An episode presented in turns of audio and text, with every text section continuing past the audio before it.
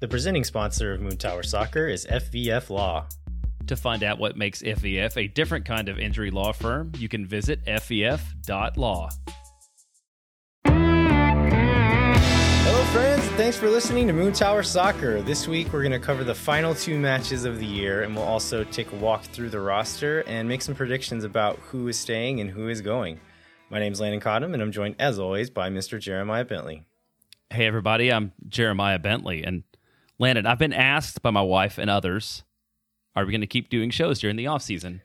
and I like to remind them that we did shows for like, what, 18 months when we didn't, didn't even have a team at all. And we were reading through meeting minutes of Gracywoods Neighborhood Association meetings. So I feel like, yes, absolutely. We will be here all off season long. And we very much appreciate those of you that have been a part of this and will continue to be along this journey with us. Yes, absolutely. Thanks so much for uh, for all of your support for listening to the show.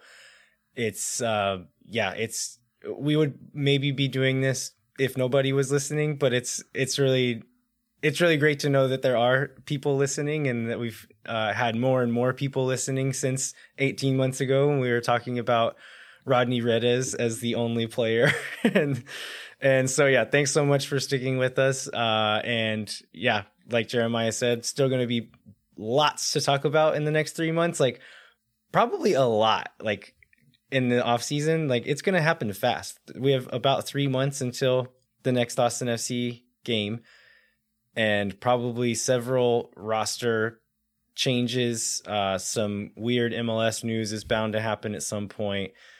So yeah, there's there's going to be a lot to talk about. I'm not worried about filling time in the next three months. So um, yeah, stay tuned. We're we're not gonna we're not gonna stop doing this. And that's the probably the first bit of news I think is we just learned when the season would officially start. Right? It's uh February twenty sixth. Twenty sixth, yeah. Which is just was it three three months away? So it's yeah in a week maybe. So it is not a long time until we will do this again. And like you said, there's a lot that is going to happen between now and then, and we're going to sort of get into where we think we are and where we would like us to be later on in this show. So that'll be um, an exciting journey. And I, and given like how the season ended, I think talking about the future is probably the thing that everybody wants to do more than rehashing 2021. Yeah, I know. I'm kind of looking forward to like getting back into that uh, roster speculation form. Uh, it was a lot of fun the first time around, and I think it's going to be fun this time around too. Uh, I know on the end of the last episode, we said we were going to be talking to Phil West about the playoffs, but we kind of didn't realize that the playoff schedule wouldn't be out yet. Um, that should be out soon, I would imagine, but we're going to push that until next week. Uh, the playoffs don't start until the weekend after that. So we'll have Phil on next week. And this week, instead, we're going to talk about which Austin FC players we expect to still be here and which ones we expect maybe won't be here for the 2022 season. Uh, but before we jump into that, we're going to talk about the Sporting Kansas City match and the Portland match. So let's jump into the the Sporting KC match real quick. Yeah, so we knew we expected going into that that we were going to see some rotation and wondered about what kind of lineup we would get, and I think everybody um, was a little bit worried about who we might see and where they might be because we had Besler continuing to be out, we had Romaña officially out. I mean, and it was a dire situation at, at center back, um, actually across the back line for sure, um, which a lot of people worried about. But it turned out we got a creative lineup and one that paid out for us. Yeah, and it was even weirder right at the game because Nick Lima was slated to start. And a few minutes before the game started, uh, they made an announcement that Jon Gallagher would be starting instead of Nick Lima. And so that put us, by my count, at two defenders on this in the starting eleven, and so uh, it was Kolmanic and Cascante with Alex Ring next to Cascante at center back, Jon Gallagher playing right back, which he has actually done in his career. I think for uh, his early MLS days with Atlanta United 2, played a lot of right back there. He played some right wing back uh, in. It was in, he was played in Scotland, right? Um, right we we two two episodes in a row where we're getting Ireland, Scotland, Scotland, Ireland. yeah, bit. I know. Uh, but he is Irish, but played in Scotland, and so he was playing some right wing back in Scotland, and so he's no, not a stranger to that position. But he has gone on the record saying that he doesn't really like playing there. Uh, but Josh Wolf said that whenever Nick Lima was feeling a little bit of tightness in his groin that Jon Gallagher's hand went straight up and said, "I'll do it. Put me in."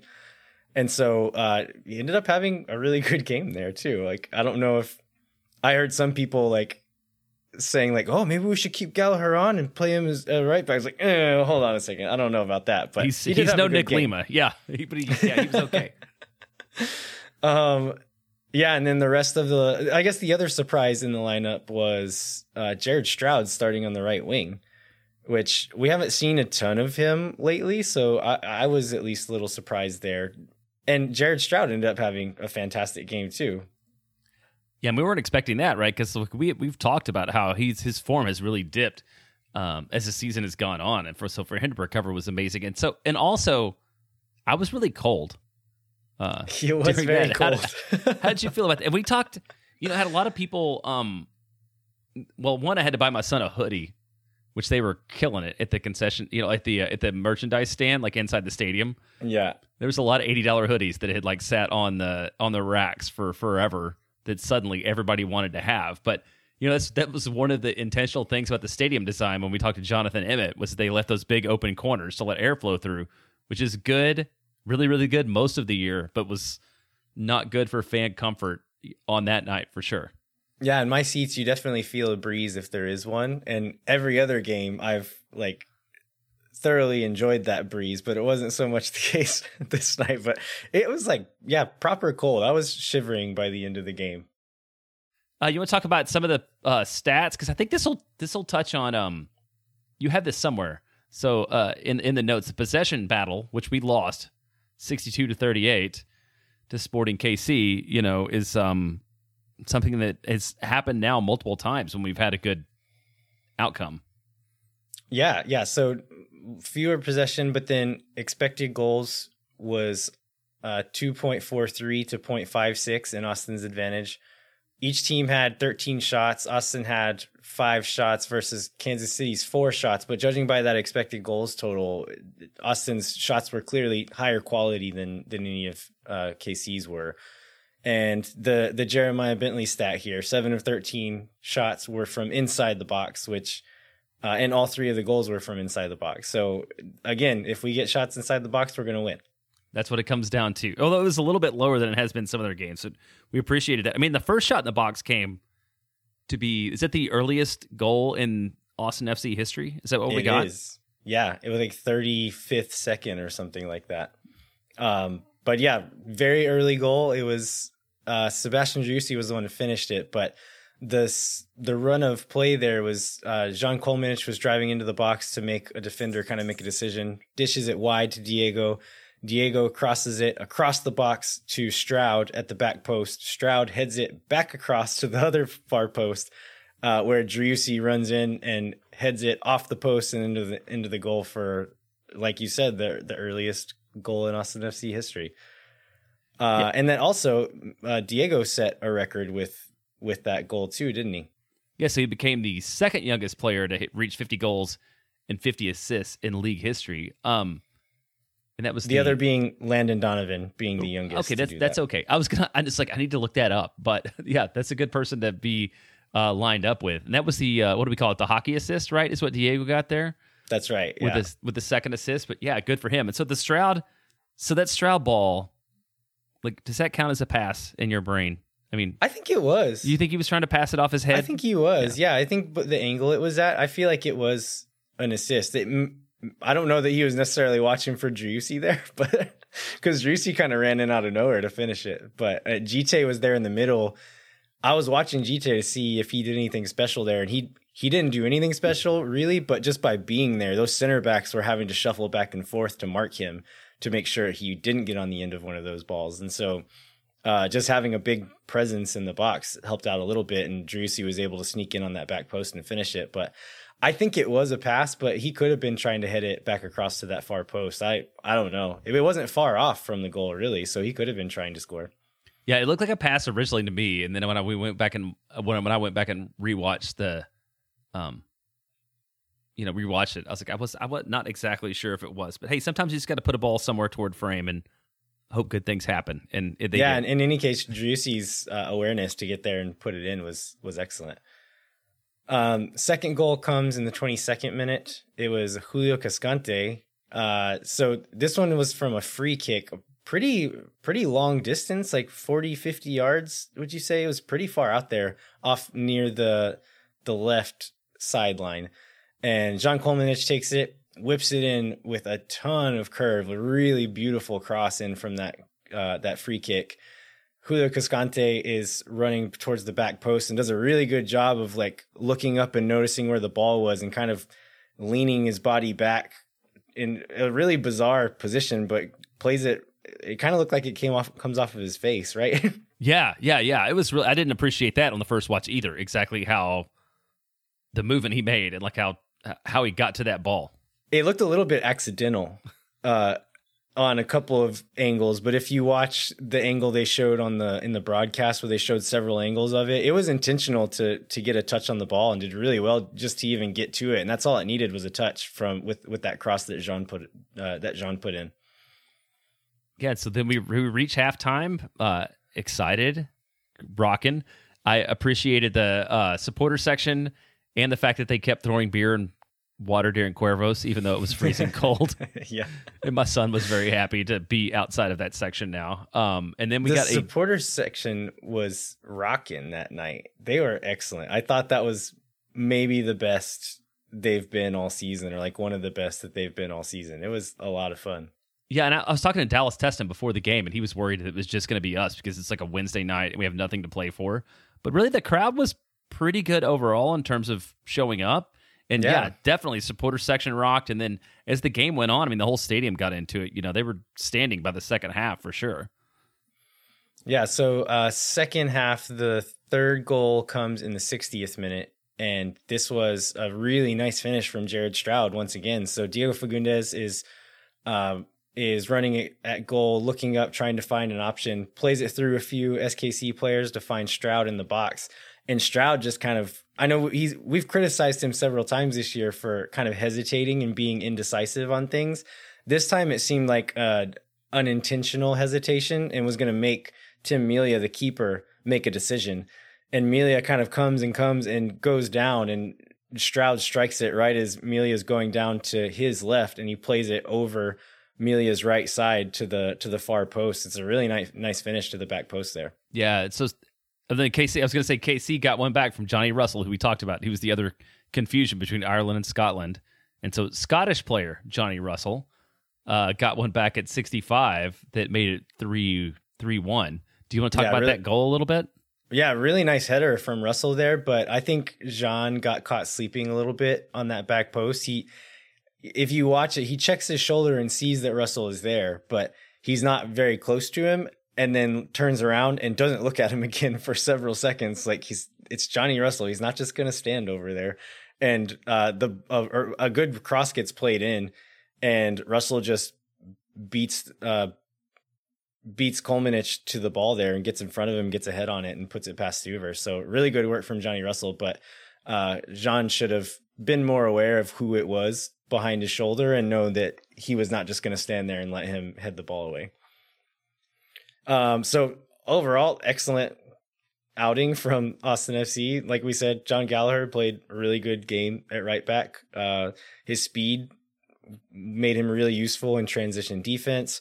Uh, he would took a beating during that game. Uh, with so the front three was it started off with um, Daniel Salloi on the left on uh, on Gallagher's side, Russell on the right and Khiry Shelton at the nine, but they all kind of moved around at various points in the game. I think all three of them played in all three positions. And at several points in the game, it was John Gallagher versus Khiry Shelton, who's a big dude, Johnny Russell, who is not a small dude, and they were intentionally going after going after Gallagher and just battering him throughout the game. And at one point, Russell decks Gallagher on a like an aerial duel, and Gallagher goes down and is grabbing his arm, and we found out later on that he has some ligament damage in his arm, so he didn't get to play in the Portland game. But uh, Gallagher was he was a warrior in that game, and I was I was really proud of the way that he played. Yeah, he yeah he was really impressive overall. Um, yeah, and stood up stood up under a lot of a lot of pressure. So Uh, you know, I think player wise, we could probably just. There were a couple of substitutions of note that I think we should probably cover. Um, one that I, I was talking to you before about was uh, Cecilio was like training, like warming up on the sidelines in like a full, like I don't know, like three layers, like a full on coat.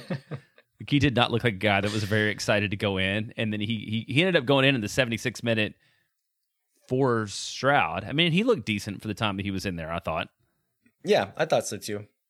And then the other one was Owen Wolf, which I didn't honestly didn't realize watching it until like I was reading Twitter afterward that he got just a tiny bit of playing time at the very end. Yeah, he. I mean, it was very little time with the game that was over already, but he looked all right, and he got he got kind of banged around too. But he like it looked it was like the kind of way that he was probably bragging about after the game like oh did you see russell take me down or whatever like uh, like i think he probably enjoyed that a little bit but it was yeah it was good to see him get a little run out there yeah I, I tweeted this too so like when Wolf and uh berhalter were warming up during the first half i believe that you add their ages together you get one Besler. is that right yeah that sounds right yeah so we got i think everybody has to agree that we got an unexpected result out of that Wednesday night match, um, and you know, and had to wonder going into the last match of the year what we could take away from it. Um, one thing because we talked about uh, was it last show that we had three wins and three losses in six matches, which is a pretty good run of form for us. This yeah. put us at this put us at four and four in the last eight going into the final match, which you know, depending on how Portland turns out, could have put us like basically in the best stretch of the whole season at the end. Um, and then also we have this this winning streak thing sitting out there where we have not won consecutive matches since the second and third games of the year. And so I felt like there was a lot of enthusiasm going into Portland um, that was probably unfounded now. And we should get into that yeah. just a little bit. I don't think we want to belabor it too much. I don't I think, you know, judging from a lot of people on Twitter and our discussion before, we don't need to belabor this Portland outing because it was kind of a disaster and doesn't mean that much in the context of the season. But uh, yeah, let's talk about that one. Uh, so uh, before we move on, one other thing, like talking about takeaways, one thing that we took away was first place from Sporting Kansas City. That's and, true. Uh, I don't. Could they still have? So they ended up losing the next game as well to RSL. RSL snuck into the playoffs there. If they had beaten us and then still lost that one, they probably wouldn't have been in first anyway, right? I, d- I don't know where that would have ended up, but you know, and I saw that VAR was it no, uh, was it Pro had to put an apology for the result of that game yeah. today. Yeah, so maybe I mean it wouldn't have affected KC a ton. Maybe they could have still snuck into first, but um, but yeah, RSL probably wouldn't have made the playoffs without the decision. So that's that's pretty interesting.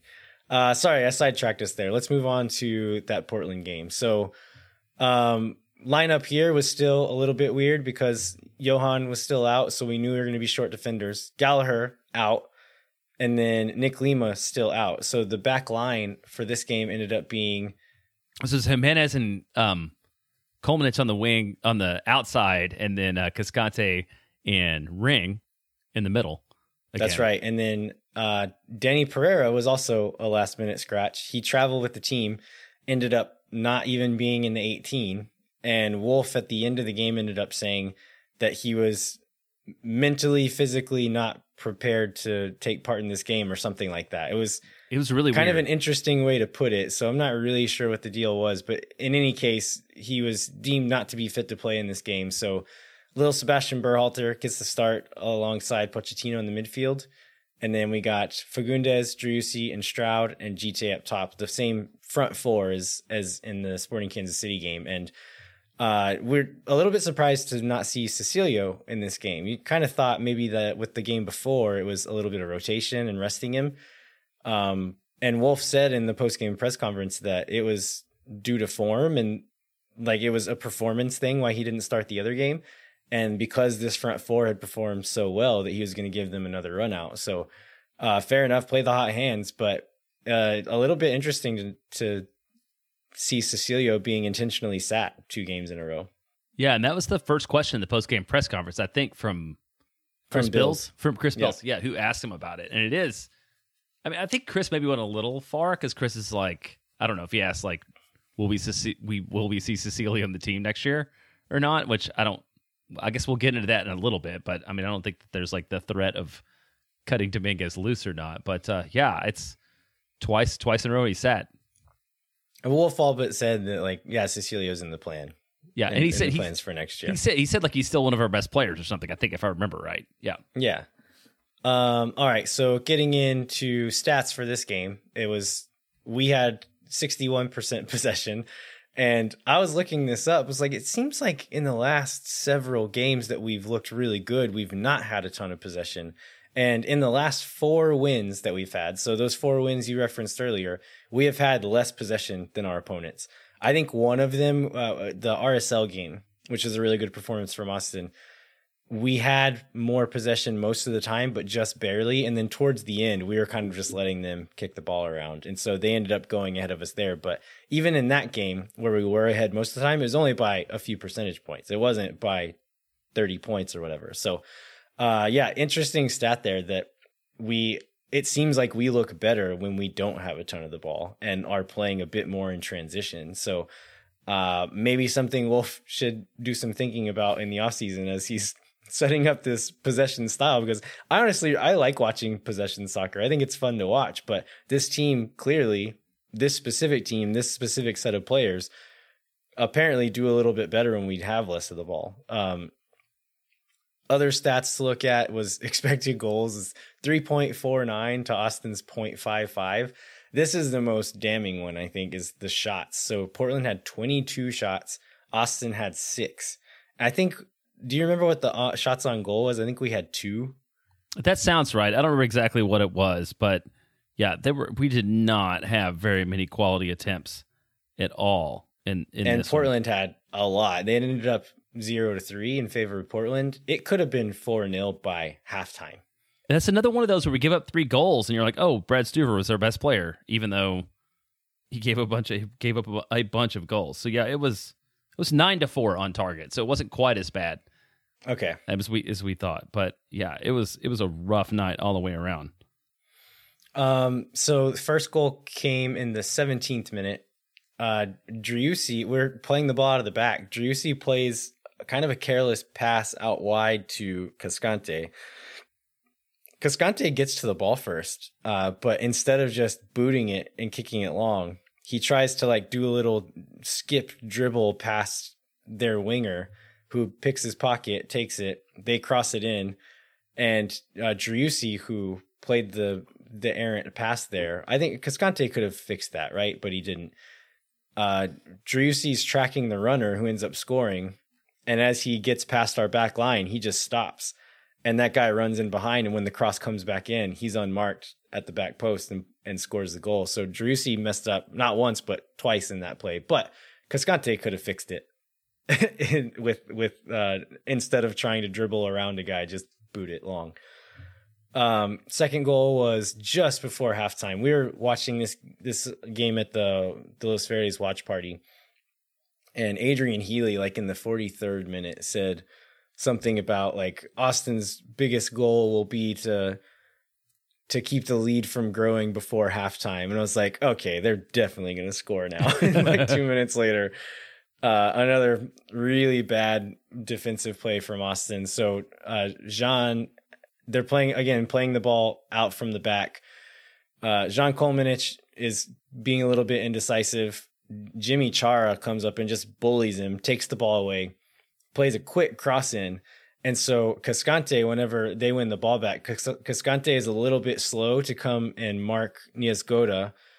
Uh, Stuver is maybe it would have have to been a quick reaction, but I think Stuver probably could have reacted a bit better and been in a better position to either catch that cross or to be closer to his to his goal at that point.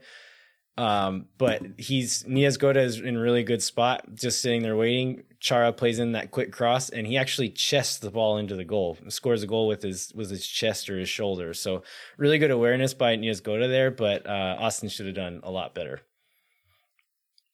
Then the third one comes in the 53rd minute.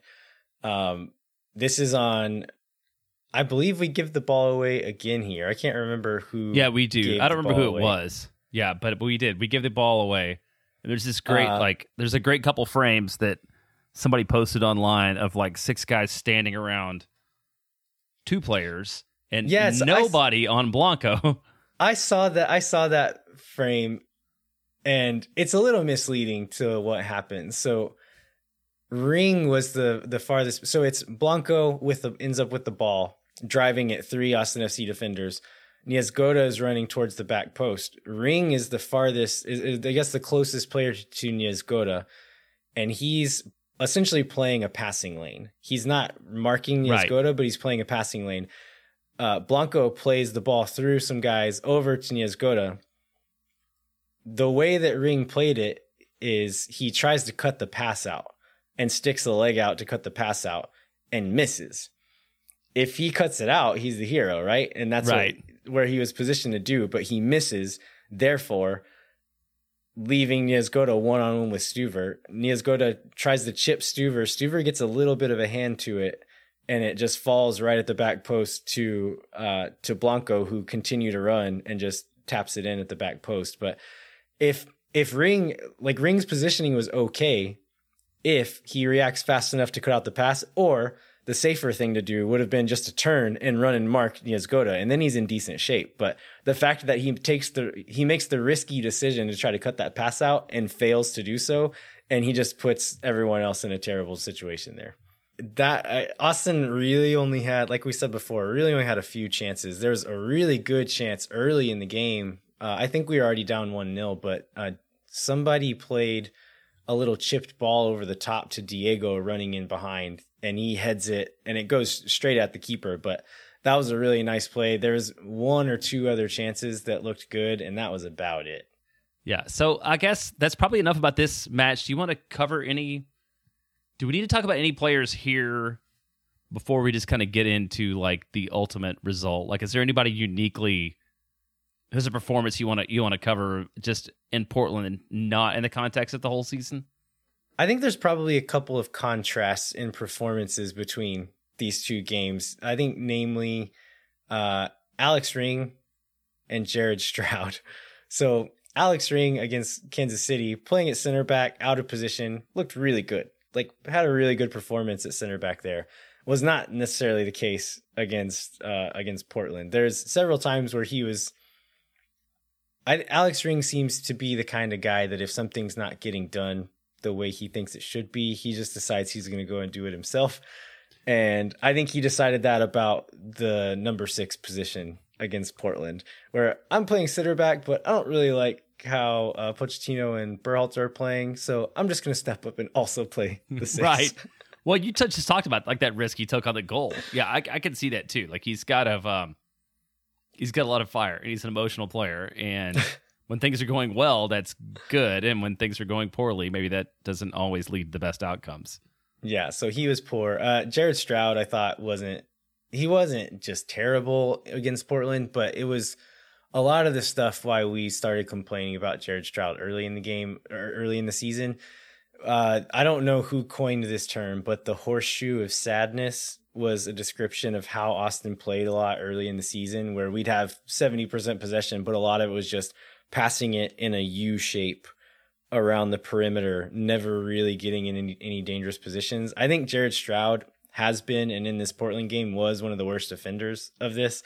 And one time it led to one of the goals. Uh, not completely his fault, but like started the move to one of these goals was just like telegraphed back passes by Jared Stroud. Uh, after the Kansas City game, I even heard a few people say online, like, "Oh, we should have been playing Stroud more all season." Like, "Oh, Stroud played him played himself out of a starting position early in the season, but uh, I didn't think he was great, especially coming off of that excellent performance against Kansas City. Um, I think another guy who didn't play great is Sebastian Berhalter. Um, we'll we'll talk about him a bit more in the second segment where we're discussing who is going to stay and who might go, but I didn't think he helped his cause there any. Yeah, I would agree with that for sure. And I don't remember if we mentioned this on the show, but when we ran into him at the 4ATX Foundation gala, my wife thought that he was like a guy that worked there, like he was a waiter. and I feel like he he played a little bit like a waiter who happened to have wandered onto a soccer field uh, on against Portland. All right. Anything else we want to cover before we take a break, Jeremiah? no, let's go ahead and take a break. All right. Well, after the break, like we said before, we're going to go through every player on the roster and assess their futures with Austin FC and say whether or not we think they're going to be here. We also have uh, a player rumor and then a few other bits of news that we'll cover. So stay tuned. We'll be right back.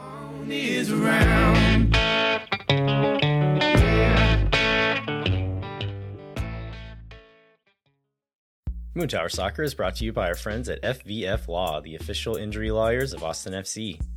FVF is a different kind of personal injury law firm dedicated to community, transparency, and client education. And we, we just got our FVF uh, email newsletter, uh, I think yesterday maybe, and I, it had the community part of it was covered well. So I wanted to bring that up. So they they covered a uh, they talked about going to cook for Ronald McDonald House, Charities of Oh, Texas, nice. which is a thing if, if you haven't done, it's like a really rewarding experience to be able to go and like make make meals for the families and so it was cool to F, to see FVF doing that. And I think they also um, did something with with uh, Integral Care which is an entity that works to house feed and heal the homeless. And they uh, they work with that group too. So it's nice to see them actually having specific examples of how they're giving back to the community All right. Uh, you can go to FVF.law to find out what makes FVF a different kind of injury law firm and why understanding your legal options can dramatically change the outcome of a case. Once again, that's FVF.law. all right I think it's time to talk about some hot sauce Let's do it. let's talk about Teardrop Pepper Company hot sauce, which I just saw. If you live in Austin and you want Teardrop Pe- Pepper Company hot sauce, we live in South Austin. You want Teardrop Pepper Company hot sauce, you can get it at Callahan's General Store, which is just, I just saw that they put on Instagram, which is a it's a pretty cool little place in general. Um, but if you want to pick some up, you know, go go down there and check that out. Teardrop Pepper Company has finally created the perfect recipe right here in Austin, Texas. Their all natural, award winning hot sauce has a delicious blend of flavor and heat, enhancing your favorite foods and leaving you wanting more. So whether you like the zesty kick of golden habanero or garlicky smoothness of supreme serrano, it's the best way to spice up your well, no, not just Austin FC pre-match meals, but anytime you want to do it. Now that we have no more pre-match meals. That's right. I put it on uh, on breakfast today. We ordered Ethiopian food the other day and had this like this kind of bizarre bread stuff that came with it, and I put eggs on top of that bread and then put some some of the teardrop sauce on it. Delicious. It works with everything. Yeah, Teardrop Pepper Company has two unique flavors available, and you can order from their website, teardroppepperco.com, or from their social media pages, or from Callahan's, or from other places around town. Use offer code GOAL, that's G O A L, to save 10% off your order. Put it on everything, they'll make more. All right, we are back, and we're going to talk about every Austin FC player and whether or not we think they're going to be here next season. So, we were kind of talking earlier about how we should break this up. We're going to come up with some kind of categories to put them into, and what we ended up with was uh, four categories. So, and it's kind of two categories with a part A and part B, but it's who's staying that we're happy about. So like they're staying and we're happy they're staying. Who's staying that we're sad about. So they're probably staying, but we don't necessarily want them to. Who do we hope stays? Oh, sorry. Who like uh, the rest of it is going to be essentially who might leave that we hope stays and who might leave that we hope does leave. And so we're going to kind of go through the list of and put categories into one of those, or sorry, put players into one of those four categories. So we'll just go through the list that I've made, and then Jeremiah, you just tell me if if you had that player in a different category, and we can kind of talk about why we put them where we did. Yeah, and that sounds good. And the, the reason we can do it this way, the reason we have to do it this way, um, is that nobody really knows like the lengths or terms of any MLS contract, and we're basically right. the, from the people who are staying, we're still really kind of guessing. I mean, in a way, from from things that we've heard. But I know somebody was asking maybe maybe on Twitter or somewhere earlier, like, what do we know about where we are related to the salary cap or anything like that? And you said nobody knows. Like this Nobody is, knows. This is all speculation, and some of it's very informed speculation based upon contract status, you know, and whatnot. But yeah, this should be an interesting journey through through the roster. Yeah, if we had contract links, some of these would be pretty easy, right? Like, oh, this guy's contract is up and he didn't perform well this year. He's gone. But we don't know that. So yeah, we'll we'll guess and we'll find out that we were super wrong in, in a few weeks, but we'll do our best for the time being. Uh first player I have on my list Uh, and I'm going to start with they're staying, and I'm happy they're staying. So this is my first category here. So the first player I have here is Jhohan Romaña. Any objections there? No, absolutely not. And he's he's been. I it's just thinking back to stuff, stuff we said early in the year. I would say that I was not super excited when we signed him because it seemed like a guy that we just happened to randomly find because we were lazy at Guarani because we already had two people there. But he's turned out to be a really good player with a lot of promise. Yeah, I, the promise is the part there. Like his his uh trajectory trajectory over the last handful of games is it, it makes me excited for what he's going to do in the future. So, uh next one on the list, Nick Lima. I have him in that same category. I, I'd be happy to see him stick around, and I'm almost positive he will be here. Yeah, I would I would agree with that too. And he's I mean he's like he's like a leader. He's a hard worker.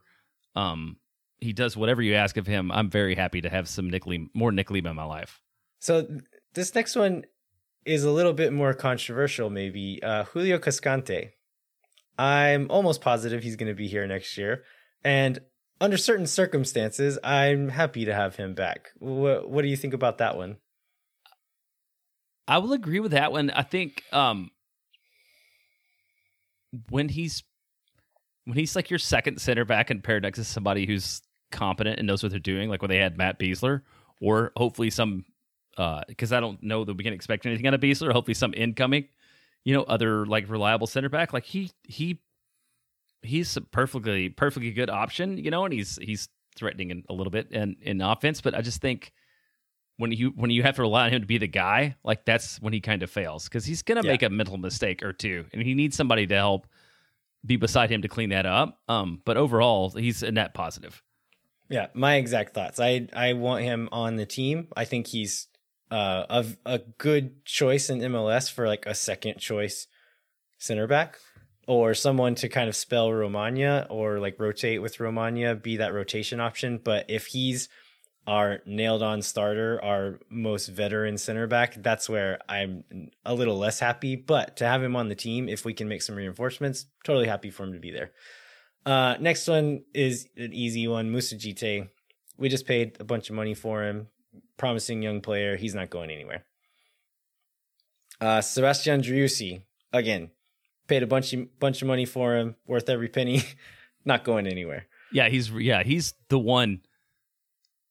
I think when you look at uh, salary so far, he's one of a couple, along with probably Brad Stuver, who you're like, whatever we're paying him, he's worth more than that. We talked about that a couple weeks ago, right? He's like 15th in salary in the league, but yeah. he's you know top 10 player.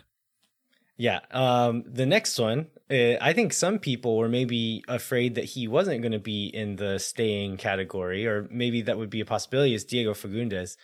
Uh, we've heard from a few different places now that uh, I think it was reported by uh, what is the publication that Jorge Iturralde works for? Uh, Club Deportes. Yeah, Club Deportes. I think they reported, and maybe were told this in an interview that Diego's uh, his contract is three years with Austin FC. Yeah, and it, so, it, it, came from his dad, right? Who's also his agent. I think it was the source. Correct. Yeah, so I, I, think we one of the things we said is like the reason Diego was saying like I'm not going anywhere is, is probably because of those rumors that there were uh, interest from other clubs trying to buy him. But he said he's staying. Uh, we've now have that information that he's probably on a three year contract. So Diego's going to be here, and yeah, I I think it's needless to say that we are happy about that. Uh, next on my list is Alex Ring, club captain, uh, one of our most important players all season. Not always perfect, but one of our better players. We'll be happy to see him back next year. Hey, so one of the things we didn't talk about uh, in him as a player was this question that came up about whether he would be the captain or not next year. Do you see that as a is that something teams reevaluate every year? Is that that seemed to be like a real hot topic on Twitter and in the press corps after the Portland game because he kind of got mad and did some stupid stuff. Yeah, I mean it's I think especially if new players come in, and so I think uh, Driussi has made a good case for himself to become a captain, and so uh, I I don't know if it's worth shaking up the locker room to take it away from him and give it to Driussi, but if Ring is ever not on the field, I think Driussi should 100% be the captain and be second in line all the time, and maybe he ends up taking that role over in the future. But um, yeah, I don't know. There, there's a lot that goes into that. It's like locker room. I don't know, just kind of the the the relationship stuff that goes into all of that. I'm not going to speculate or say what I even think should happen because I'm not in that locker room and you don't know what the dynamics are there. So I'm not going to say what should happen, but it could happen. Uh, next one, Danny Pereira, not going anywhere, right? He's a promising young kid, has shown what his weaknesses are, but has also shown some really strong strengths. Uh, I think he's he's one to to keep around, and so definitely expect him next year. next one, Owen Wolff. That's an interesting one. Yeah, he's he's going to be. Uh, so wait, well, you said an interesting one. Why do you say that? Oh, I just, I just, I didn't know, didn't know we were the Owen part of the show already. But I mean, I think, yeah, he'll, obviously he'll be around because he signed a first homegrown contract. That's right. And I so thought it was a little if, bit, yeah. Even if his dad's not around, Owen's Owen's with us.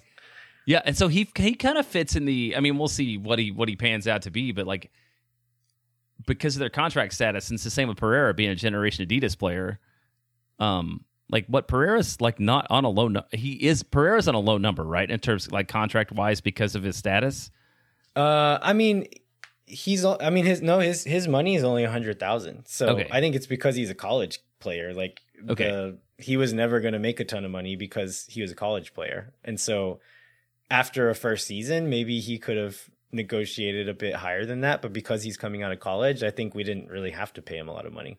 Yeah, and then, uh, then on Wolff, what I was going to say is like it's just I understand why he's like our first homegrown player, but for when he comes into the game to be like, oh, Austin's first homegrown player gets in a match and like shows some results of the academy when he was never really a part of the academy was like a little bit annoying. I guess that's that's what I was going to add on that. Yeah, he's played um I think like two or three games with the academy at this point. To be fair, he is the best player in the academy, but our academy had nothing to do with that. right.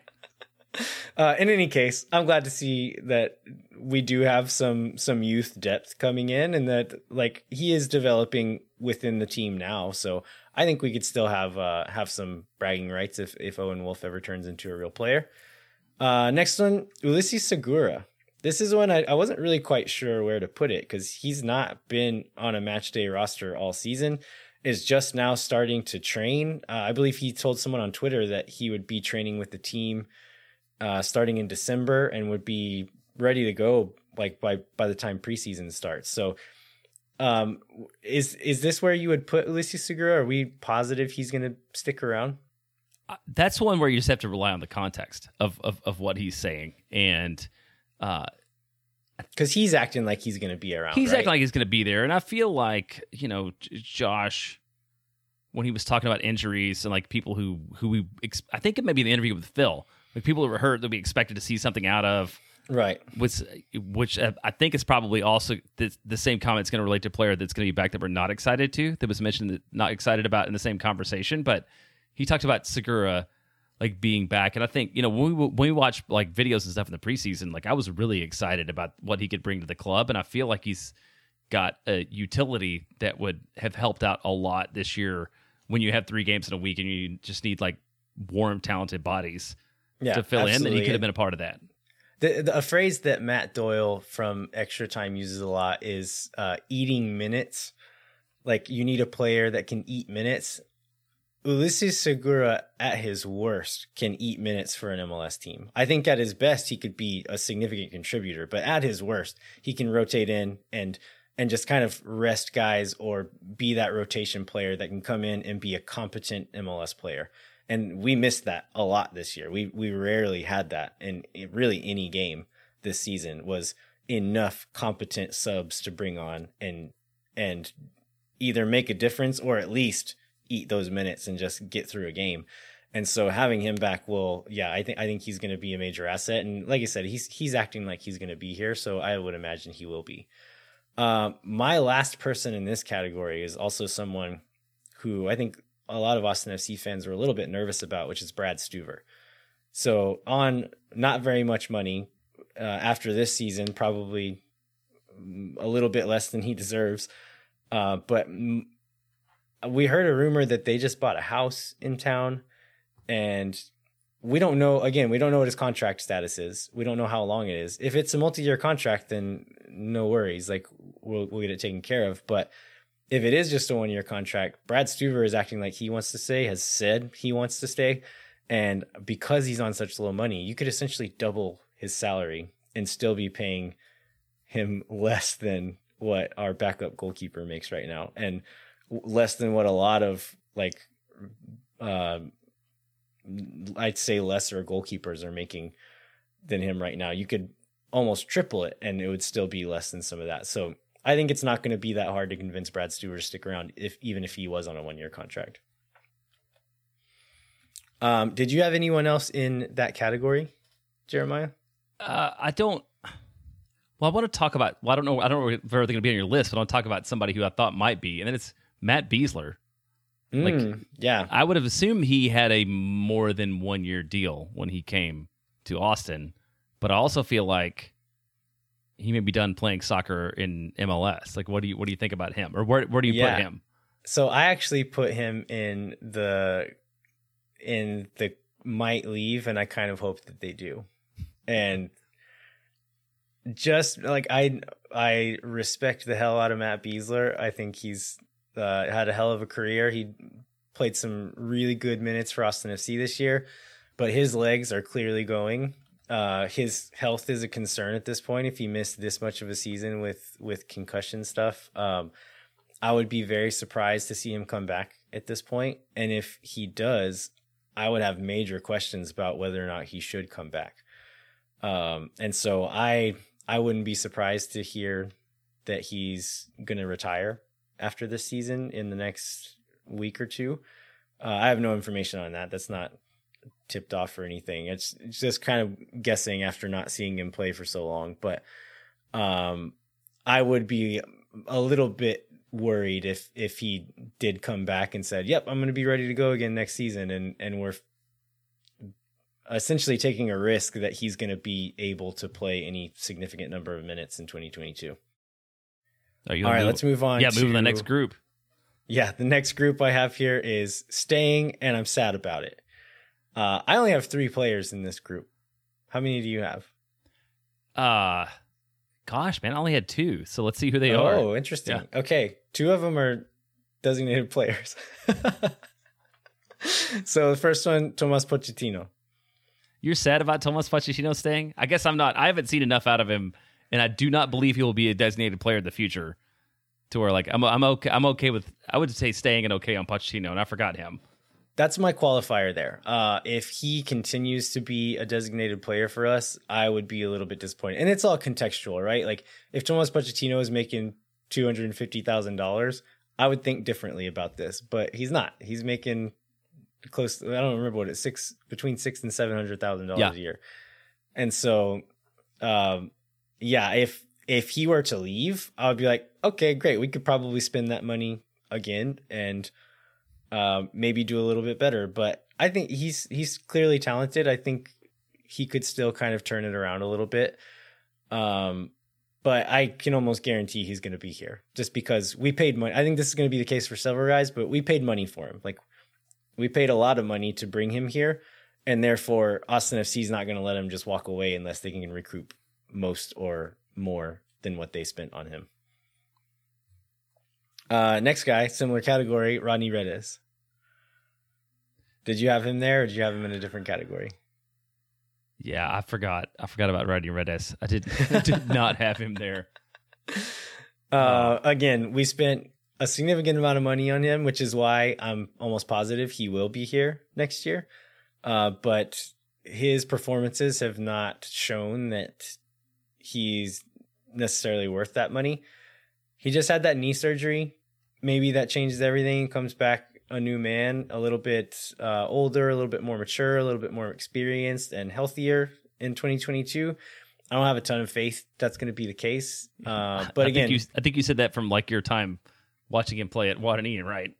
yeah, preseason I wasn't super high on him, and then he did really well in preseason. I was like, okay, maybe I'll have to eat crow about this one, but not so much at this point. Um, but yeah, I don't, I don't think he's going anywhere. He's a young prospect that they spent a lot of money on, so I don't think they're going to let him go without getting some of that money back. Okay, so the other guy I think we agree on, Danny Hoesen, right? Oh, that's not who I have there. Is that not who you have there? Okay, yeah. no, Danny Hoesen, my I- other one. I put Cecilio here, Oh, and I'm I'm honestly like letting uh like Austin FC fan and our listener voices influence some of these picks just because I've heard a lot of people say some of these things. But I've heard a lot of people say that like we should get rid of Cecilio. Blah, blah, blah. And It's like okay, easier said than done. Again, we spent a lot of money on him. He's not going anywhere. Like we're not going to let him go for free unless someone comes in and gives us an offer we can't refuse. Cecilio Dominguez is 100% going to be on this team next season. So my take on Cecilio is, I mean, I'm fiercely ambivalent, I guess, at this point about Cecilio, but I mean, I see the potential, which I know is the story of his life. Is it like people see the potential in what he can be, and they give him a bunch of money, and he doesn't really live up to it. And I guess it's where I am right now. It's like, yeah, when you like Cecilio at his best can make a big difference, and he's a game changer. So I just. I don't want to give up on him after one season of, of what he's done. So I did not have him on that list, but I did have Hoesen on it because that guy's because Hoesen's making more than uh Pochettino. If you're talking about a guy that's like made a bunch of money and hasn't contributed at all, and I don't feel like contributed that much uh, whenever he was he was healthy. So he was my other like I don't think we can get away from him, especially given what Josh Wolff has said. You know, because we don't know his contract terms, but he seems to put a lot of uh, of stake into Danny Hoesen being part of the club in 2022. So I've, I'm I am going to be sad to have him back. Yeah, so going back to Dominguez for a bit, I I think we've seen in the last little stretch of the season when Cecilio is playing on the wing and with some good players around him, he can look really good. And when I don't think he's he's ever going to be the guy that we can put all the weight on his shoulders, he's going to carry the team. But if you have a guy like Driussi and some other guys who are firing around him, I think he could be a really useful part of the team. So I actually still have some hope that that Cecilio can be a useful part of the team. With uh Hoesen, I put him on I the reason I didn't have him here is because I had him in like the might leave category because we did not spend a bunch of money on him. His salary is fairly high, but we didn't spend any money to get him. He was an, exp- an expansion draft pick. So I think worst case scenario with him, if he's on a one year contract and we can just drop him at the end of the season, easy enough. He's just gone.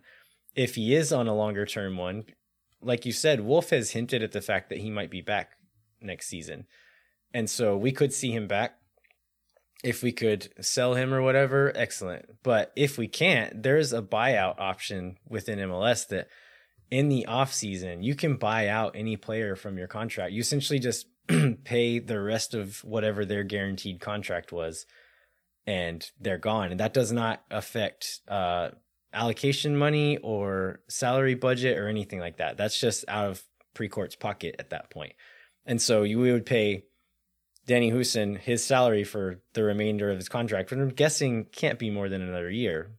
Uh, if it is, maybe that's that makes it more complicated. But if it's one more year, you pay him his seven hundred whatever thousand dollars, and he's gone, and he's not your problem anymore. It doesn't affect your salary budget, so he's easier to get rid of if we want him gone.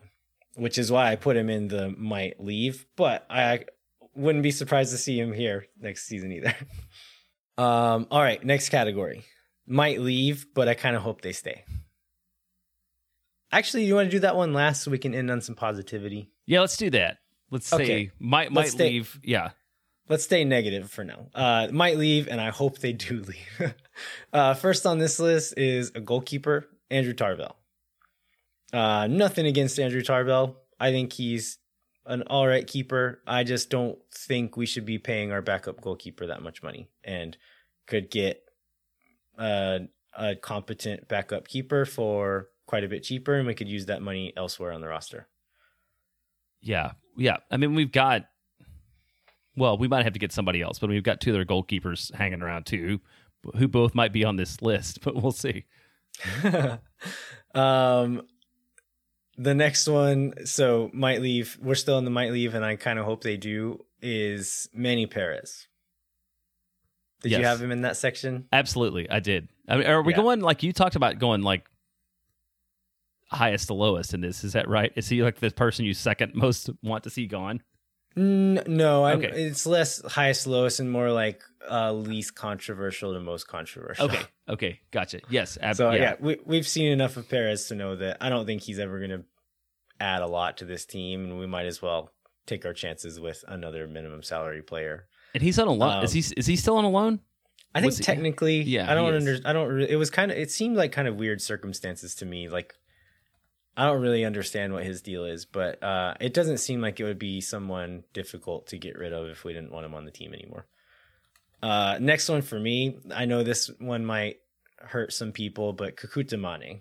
He I was gonna know be my- he's he was gonna be my next one too. That's why I asked about like sort of highest to lowest because like I feel yeah, like he's ho- a lot of dead weight. kid. He's like kind of the a nice like fuzzy warm story, and I I really like the story. I like Kekuta. He seems like a great dude, but he's not very good at soccer anymore, and I don't want him on the team. He offers nothing, and um, I just I just and he's not on that much money, right? Like he's Right, he's a, a veteran minimum. yeah, like 82,000 or something like that. But I again, like we know exactly what he is. There's no surprises left in with, within Kekuta Manneh's game and I don't feel like any of it's that good or adds anything to the team. So I would much rather them take a gamble on a young guy and use that that minimum money on a, a younger player that might have some surprises left in them and uh yeah, take a chance there. But I I would be actually a little bit upset if Kekuta Manneh was still on the team next year. Uh, next one I have is Jared Stroud.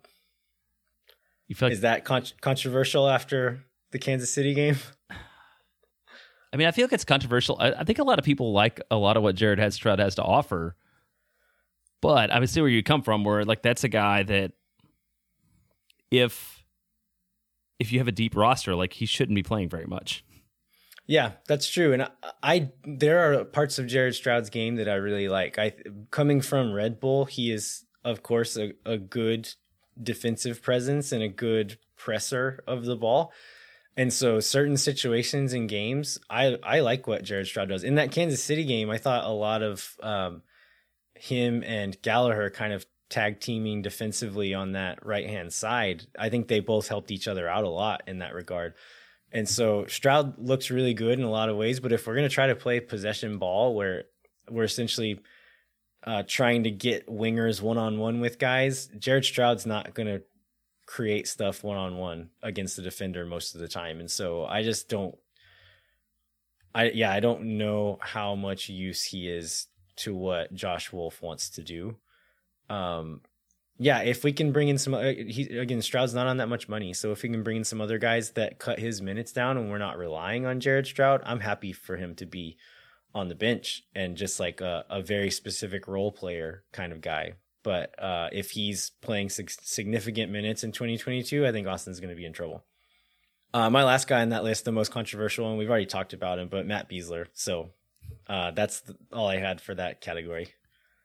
So I want to. I will add another one, and we don't know anything about him, but like Aaron Schoenfeld. Oh yeah, I mean, I guess we don't know anything about him, but I, f- you know, what he played. I think what he played like seven games in 2020 or something. Like he was not a terribly. Um, yeah, he played. They were like a pretty important role player for Minnesota in a time when they had some injured, uh, injured strikers and did did decent in those games. So I actually put him in the could leave, but I hope they stay just because.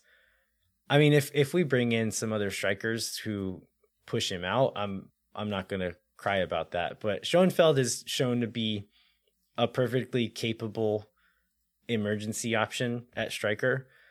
Uh, and so real, I mean, I could go either way, but I, he hasn't, I, he's not done anything to make me think he shouldn't be here other than be hurt all year. But, uh, I, yeah, I, that's one just kind of depending on whether the roster moves are made. I'd be happy for him to stay if he's our third choice striker. And he's also the first person that didn't get green smoke when they signed, which is forever. That's right. Forever that. Okay, and then uh, I'll bring up one more name, and that is little little Sebastian. Oh, okay. Yeah, this is another one that was uh, a little bit on the fence for me. So again, situational, depending on who we bring in. If Little Sebastian is our second choice defensive midfielder, uh, I don't think that's very good for us. Uh, but if he is third choice and just like an option off the bench to come in every once in a while, I'm fine with that. He's he's on very little money. He will have home. I think he still has a homegrown designation, doesn't he? He does. So it doesn't count towards our salary budget. So for that reason alone, and seems like seems like a good dude. The other players seem to like him. Uh, so young guy, I think he will be a decent player by the time he's fully matured. But uh, depending on who we bring in, if we can bring in someone that's like a proper six and ring, and this other player can cover the six for most of the season, I'd be happy to keep him around. But if we don't do that, and he's the the plan to be our number two, like our second choice number six, then I wouldn't be very happy with that. All right. Any others that you hope leave? Nope. You've, you've covered you've covered my list. So let's see see who we hope stay. Okay. Could leave, but I hope they stay. Um, we just talked about Sebastian Berhalter, who is on loan, so he could end up going back to the crew in 2022. I believe we do have an option to buy him at the end of the season, though. So that's what we're waiting on there. Another player we have on loan is Zan Kolmanic. Um, I would have put him in. I mean, it seems like a guy that they would want to keep around the next season, but because of that loan deal, maybe they won't. Uh, maybe they don't. They decide he's not worth that money. Um, but I think we've seen enough from him, enough promise, and he's still a young guy, so he has some growing to do and needs to toughen up and get a little bit smarter defensively. But I think we've seen enough from him to for me to want to keep him around and uh, exercise that buy option. What do you think? Yeah, I agree with that. And I'm guessing is there other left back on that same list too? Because I think that one thing would help Zan Kolmanic is having Ben Sweat around to both learn from and split minutes with. Yeah, he's next on my list is Ben Sweat. Um, the reason why I have him on the could leave is because Ben Sweat has now played for two consecutive expansion teams. And so, I mean, we didn't take him in the expansion draft, right? Didn't we trade for him? We did. Right. Okay. So yeah, we didn't take him in the expansion draft, but he seems like the guy. If you, we'll we'll do this on a future show as well. But Austin will get to protect probably twelve players in the expansion draft, and I'm not sure Ben Sweat makes that list, right? So it's p- completely possible that Ben Sweat gets taken in the expansion draft and is playing for Charlotte next year. Um, I hope he sticks around. I I thought he looked decent in the preseason games we saw, and the was it just one MLS game that he played in? Well, one in like, yeah, one game in 20 something minutes in Denver, if I remember Okay, right. so he got hurt in Denver. yeah. Okay, yeah. So yeah, I thought he looked decent, and again, yeah, just to have uh, a more veteran presence, a more defensive presence to to spell Kolmanic there and kind of rotate in and out there, I, I I'll be very happy to have him back next season. Uh, next on my list, Jon Gallagher.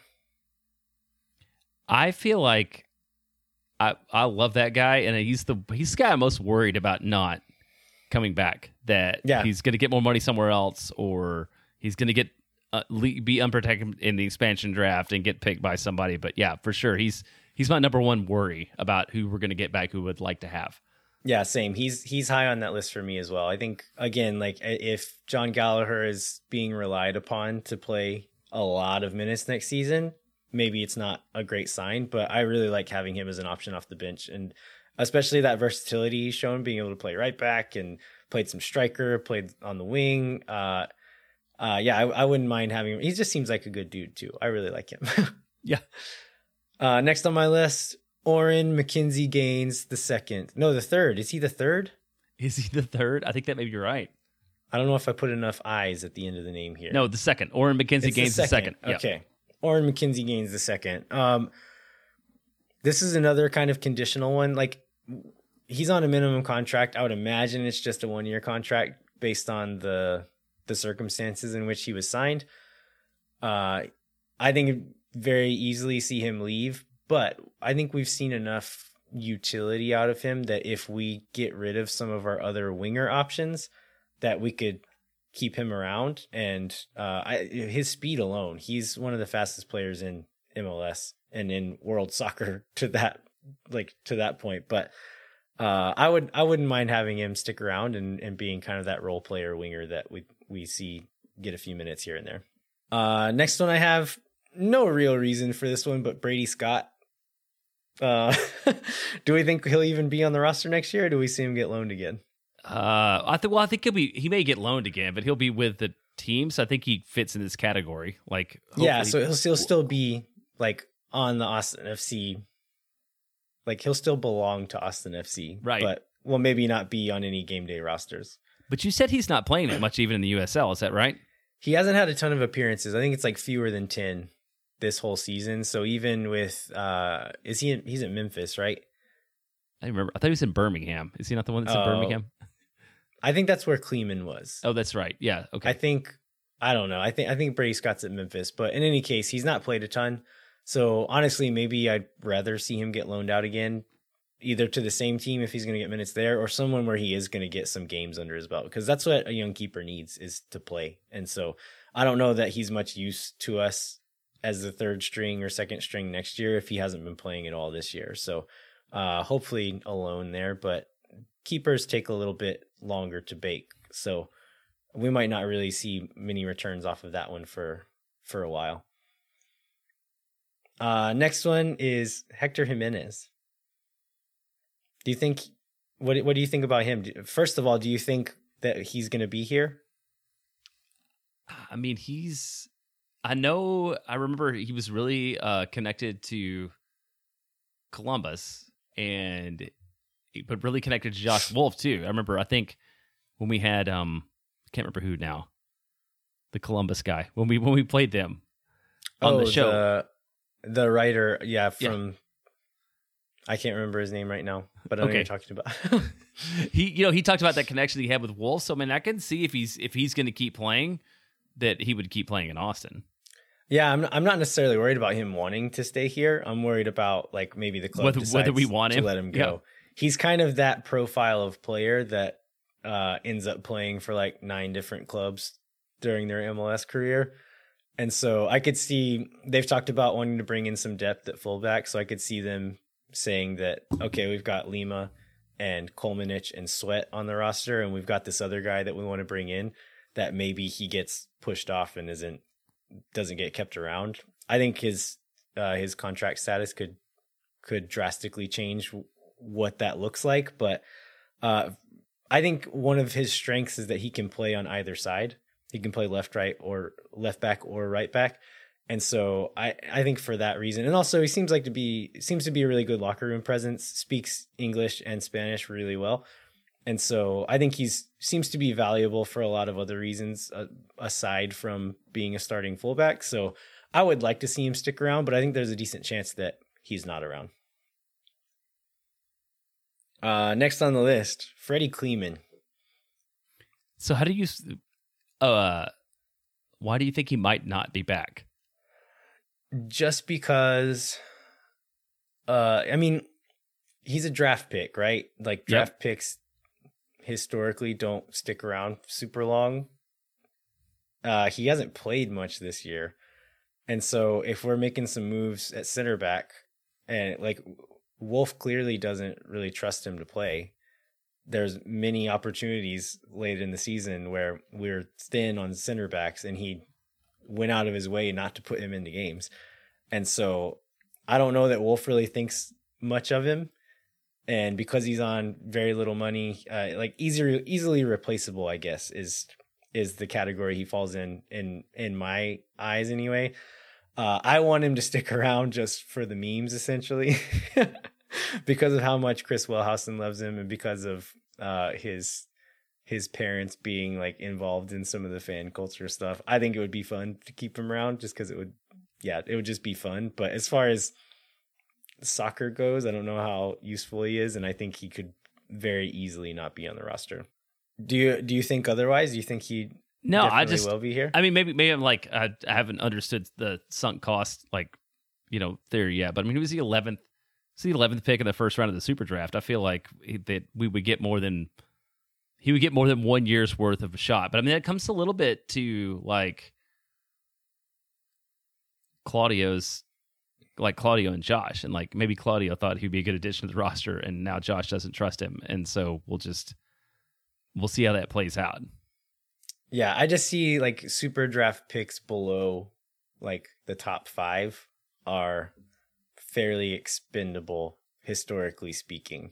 Like, But but didn't we trade? Didn't we like trade? That's we had to like make a deal to get to select him, right? Because he was the eleventh pick. oh, he was part of the Kamal Miller trade. So we took Kamal Miller in the expansion draft and then traded him. And what we got in return was $250,000 and the 11th pick in the expansion draft. And Freddy Kleemann turned into that pick. So I just feel like with where like and I- if I remember right, we like we picked him well before people thought that he would go. So I feel like there was some amount of interest we had in Freddy Kleemann that we wouldn't just give up on after one season because of like that combination Yeah, of facts. It's a season of MLS experience that maybe that opinion has changed at this point. I mean, that's fair. So I don't know. Yeah. it- either way, he, he might still be here, but I wouldn't be surprised if he wasn't. Um, next is Aedan Stanley. Um, do you think that he's going to stick around? I just I don't have a like a strong opinion on Aedan Stanley either way. Like maybe he'll stick around, maybe he won't. Maybe I'll be sad about it. like- maybe I'm not. I don't know. Yeah, I feel like he and Kleemann are both going to be um, victims or benefactors of what happens to the rest of the roster and who else they're able to find to come in. If they can find someone who they think has a higher upside or think is a bit more useful, and it's between them, that new person, and Aedan Stanley for that last roster spot, Aedan Stanley might get the axe. But if they don't make that deal work or whatever happens and there is a spot for him on the bottom of the roster, maybe he sticks around. So Totally buy that. that's why I have him on this list is that I don't think he's done anything to to really change my mind one way or another that he definitely should stay or definitely should go, but um yeah, I think he's definitely going to be one of the last names on on the roster as they're making moves. Uh the very last one I have on my list here. Well, I have Aaron Schoenfeld. We already talked about him a bit. Uh, Will Pulisic, and f- as for no other reason, no other reason but that he's Christian Pulisic's cousin, and I just think that's kind of fun. Yeah. Again, somebody else that he's just a, he's a guy with a name, and maybe his last name makes him more appealing generally than not. Yeah. But we have to have three goalkeepers, so the third one might as well be Christian Pulisic's cousin. exactly. All right, uh, I think that's everybody. Right? Did you have anybody else Nope. that we missed? No, I hope that's everybody. I think we got through all. All right. Well, if history has taught us anything, it's that we're going to get all of these wrong. Right. Hey, uh, I mean, since we're at it, Josh Wolff. oh yeah, we spent Josh a minute Wolff. on that. What do you think? Yeah. As much as some people either don't like it or think that it's a possibility that he's going to be gone, I would be willing to bet my house on the fact that he's going to be our coach next year. I, I will agree with that too. I know, and we've heard some some rumors that maybe some you know people were interviewing potential coaches or whatever, or talking to potential coaches in the future. But yeah, like it's Josh Wolff's roster through at least the middle of next season, and I think it should be too. I mean, there's it was a weird year and a lot's going on, um, but you know we'll we'll see how that turns out. Also, Yeah.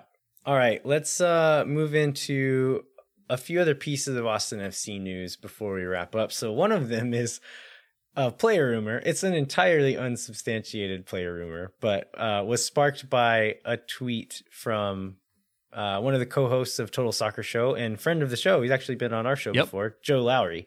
And so Joe Lowry tweeted, um, if you're trying to build a possession-based MLS team and you have the cash to pay him, you can't do much better than Medran as a midfield distributor. And this was a quote tweet uh, about Alvaro Medran, who is a Chicago Fire player.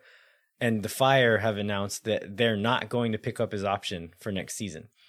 Uh, Medran has been on the record as kind of being coy about his future. So there's rumors about him going back to Spain or maybe sticking around in MLS. And he didn't really uh, nix either of those ideas but he is a 27 year old Spanish midfielder. He uh, played for Real Madrid's academy teams and for like their B and C teams, and then played for the Valencia first team. He had some loan spells for both of those, but has 77 La Liga appearances, which isn't nothing for an MLS player.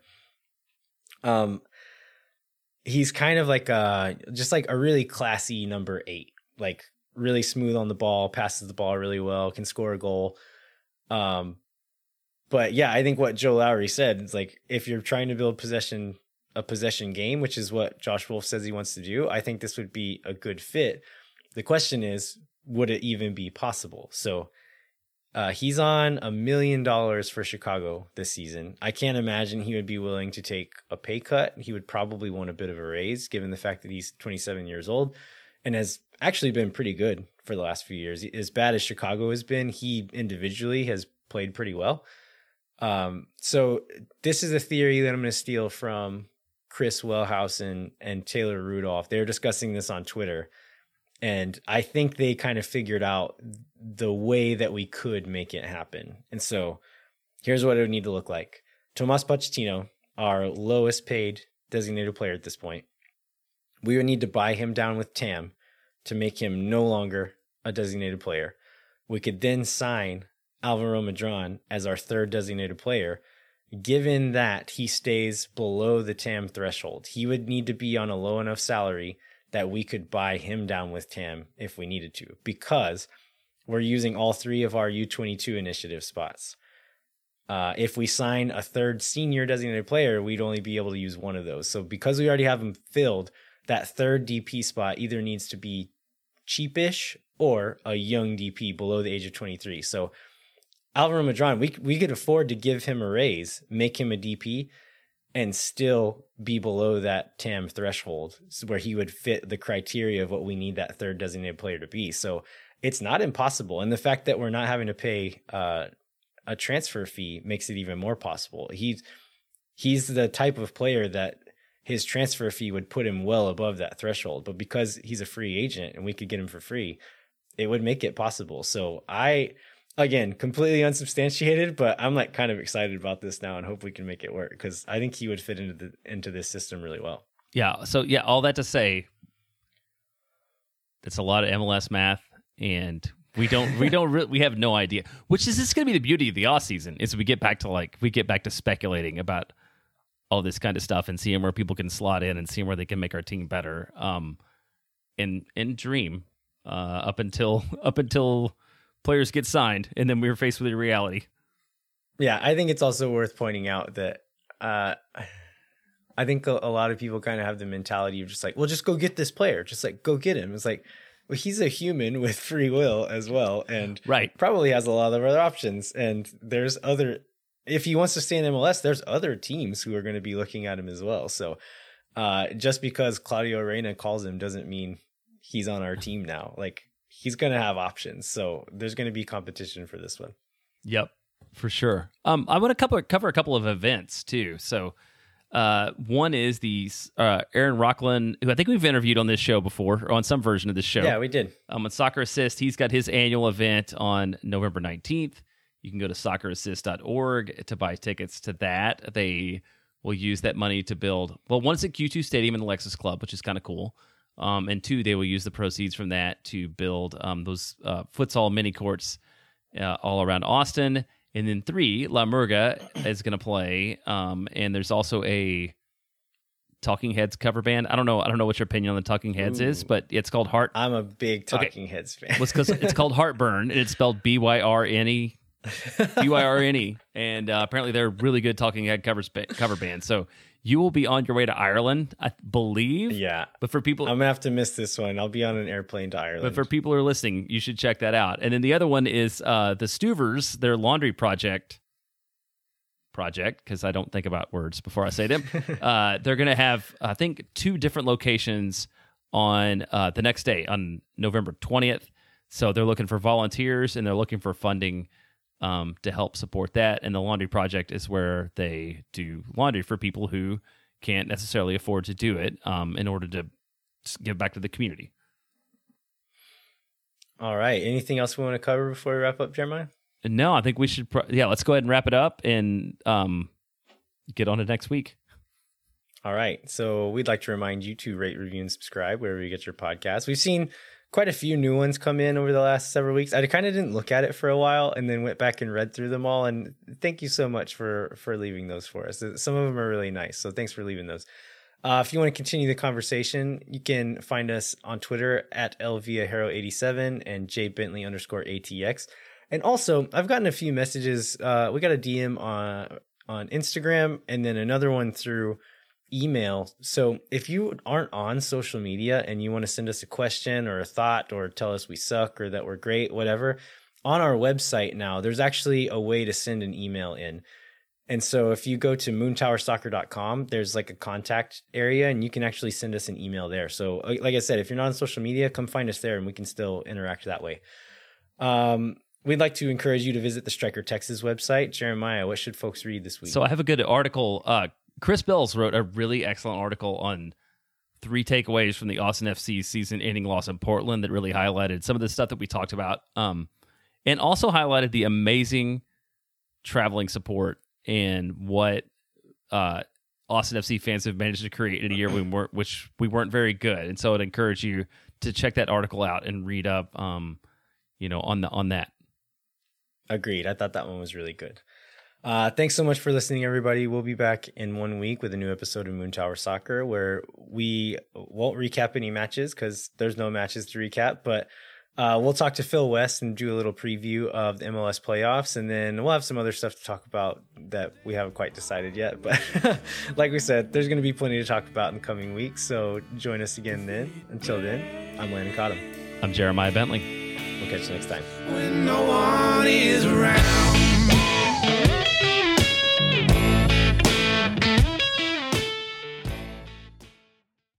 Muchas gracias. Bye bye.